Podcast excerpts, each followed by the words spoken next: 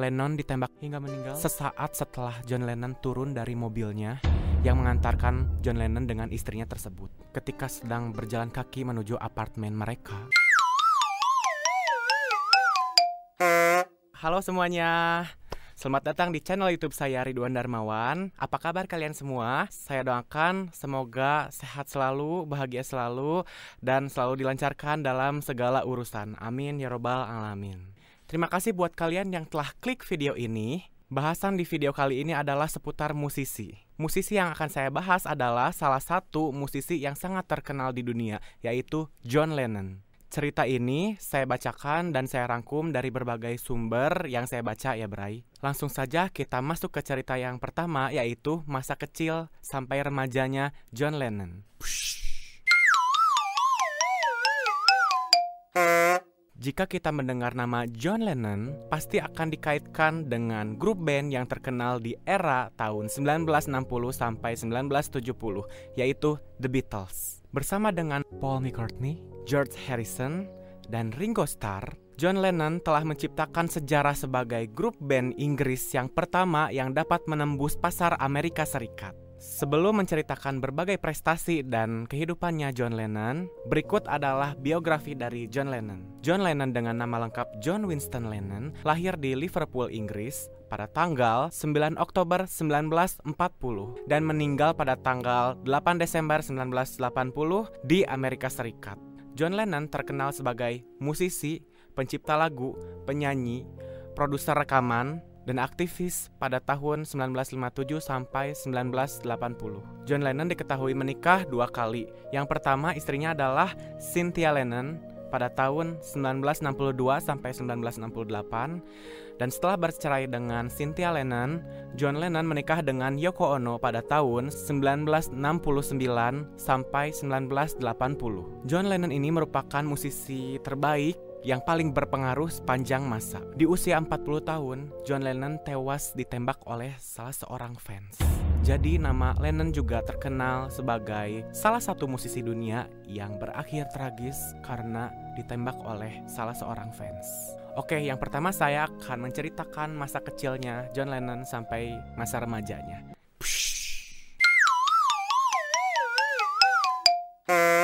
Ayahnya, Alfred Lennon, adalah seorang pelaut berdarah Irlandia yang karena pekerjaannya dia tidak bisa mendampingi istrinya Julia saat melahirkan anak mereka. Sang ayah juga jarang bersamanya karena sering melaut. Saat masih berusia 4 tahun, John Lennon dipaksa untuk memilih antara tinggal bersama ibunya atau dengan ayahnya karena orang tuanya John Lennon ini berpisah. John Lennon yang saat itu masih kecil memilih untuk tinggal bersama ibunya. Walau demikian, kenyataannya John Lennon lebih sering tinggal bersama Aunt Mimi yaitu kakaknya dari Julia atau bibinya John Lennon. Karena John Lennon ini diambil oleh Aunt Mimi untuk tinggal bersama Aunt Mimi dan suaminya yaitu George. Meski demikian, Julia masih sering rutin menjenguk John Lennon di kediaman Aunt Mimi di Mendips. Barulah saat berusia 11 tahun, John Lennon sesekali mengunjungi ibunya Julia di kediamannya di Liverpool.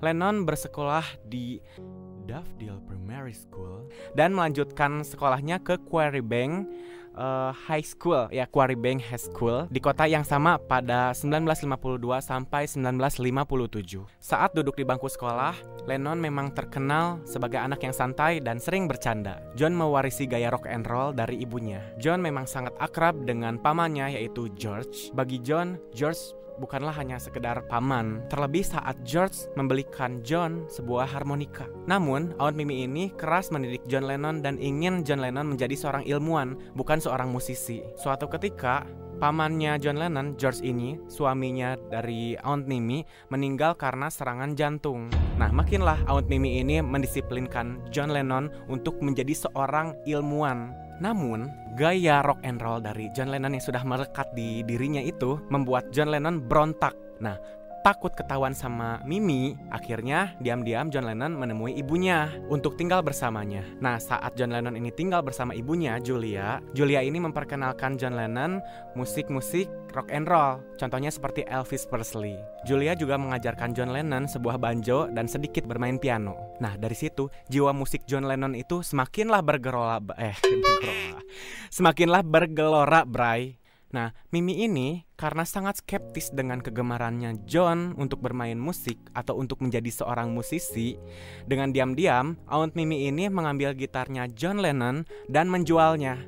Ngamuklah itu John Lennon. Ayah Aunt Mimi, Kenapa dijual gitar Abi? Ya pokoknya marah lah itu John Lennon sampai dia tuh pergi dari kediaman Mimi ini dan pergi ke kediaman Julia. John menyampaikan hal tersebut kepada Julia dan Julia membelikannya gitar baru untuk John Lennon. Nah, dari situlah hubungan antara Julia dengan bibinya John Lennon, Aunt Mimi ini jadi renggang. Jadi ya saking skeptisnya Aunt Mimi ini terhadap musik, dia sering bilang kepada John Lennon tuh bahwa jadi musisi itu tidak akan menghasilkan uang. Musik teh emang keren, tapi didinya mau bisa ngasilkan duit tina musik. Ya, kayak gitulah saking skeptisnya Mimi ini terhadap musik.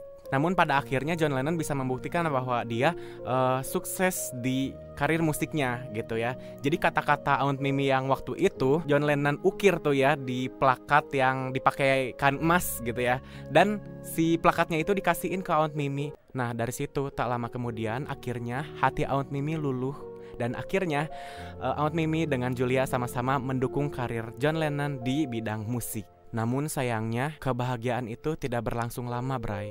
Pada tahun 1958, ibunda John Lennon meninggal dunia karena tertabrak oleh mobil saat berjalan pulang.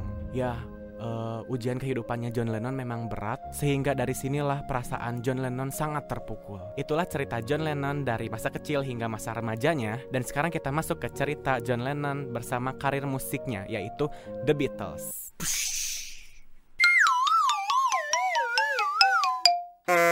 John Lennon telah aktif bermain musik semenjak usia 15 tahun dan membentuk band dengan nama The Quarrymen sesuai dengan nama sekolahnya yaitu Quarry Band. Wow, hebat ya. 15 tahun udah bermusik udah berkarir. Beda sama Ridwan ya 15 tahun masih cari pacar tapi sampai sekarang belum dapat dapat Melalui penampilannya John Lennon di The Quarrymen, saat itu pula dia akhirnya bertemu dengan Paul McCartney yang kemudian diajak Lennon untuk bergabung bersamanya di band tersebut. Lalu Lennon berkenalan dengan George Harrison yang nantinya akan menjadi gitarisnya The Beatles. Mereka kemudian merekrut Stuart Sutcliffe. Aduh gimana bacanya ya? Ya mendingan Ridwan tulis aja langsung di sini ya. Stuart Sutcliffe. Nah, dia tuh adalah temannya Lennon di sekolah seni dan berkenalan juga dengan Pete Best yang menjadi drummer pada tahun 1960. Mereka berlima akhirnya membentuk sebuah band yang bernama The Beatles pada tahun 1960. Setahun kemudian, saat mereka tampil di sebuah klub di Liverpool, mereka bertemu dengan Brian Epstein yang akan menjadi manajer The Beatles dan membawa The Beatles untuk menandatangani kontrak dengan EMI. Bersama dengan drummer baru mereka yaitu Richard Starkey atau yang lebih dikenal dengan Ringo Starr, mereka merekam lagu pertama mereka yang berjudul Love Me Do pada Oktober 1962. Nah, seiring dengan waktu nama The Beatles tuh makinlah dikenal sama orang-orang ya. Lagu-lagu mereka tuh berhasil memuncaki tangga lagu di Inggris. Contohnya seperti lagu Please Please Me, She Love You, dan I Want to Hold Your Hand. Wow, kalau uh, denger lagu I Want to Hold Your Hand tuh ya bener-bener apa ya? Karena saya suka banget dengan salah satu lagu The Beatles yang itu I Want to Hold Your Hand ya. Dulu tuh saya ingat waktu SMA sama band saya uh, mainin lagu I Want to Hold Your Hand di acara lomba bahasa Jerman waktu SMA tuh ya. Itu lagu bagus banget dan saya suka. I want to hold your hand.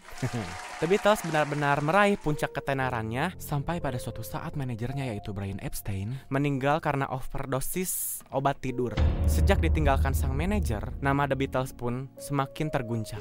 Namun di tahun-tahun terakhir menjelang bubar yang diawali dengan mundurnya John Lennon dari The Beatles pada September 1969, The Beatles masih mampu untuk mengeluarkan single yang hits yaitu Yellow Submarine. Lagu ini dirilis pada tahun 1968 eh, dan lagu Let It Be pada tahun 1970. The Beatles pada akhirnya benar-benar mengumumkan bubar pada tahun 1970 dengan keluarnya Paul McCartney.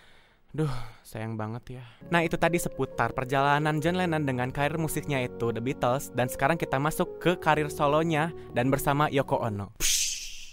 Selama tahun terakhirnya bersama The Beatles, John Lennon telah memulai proyeknya bersama istrinya yaitu Yoko Ono. Dia merilis album solo pertamanya yang diberi nama John Lennon and Plastic Ono Band. Meski tak bersama The Beatles lagi, namun John Lennon masih mampu mengeluarkan karya-karya yang hits dan sukses di pasaran. Salah satunya adalah lagu Imagine yang dirilis pada tahun 1971. Lennon bersama Yoko Ono akhirnya memutuskan untuk pindah ke Amerika Serikat pada tahun 1971.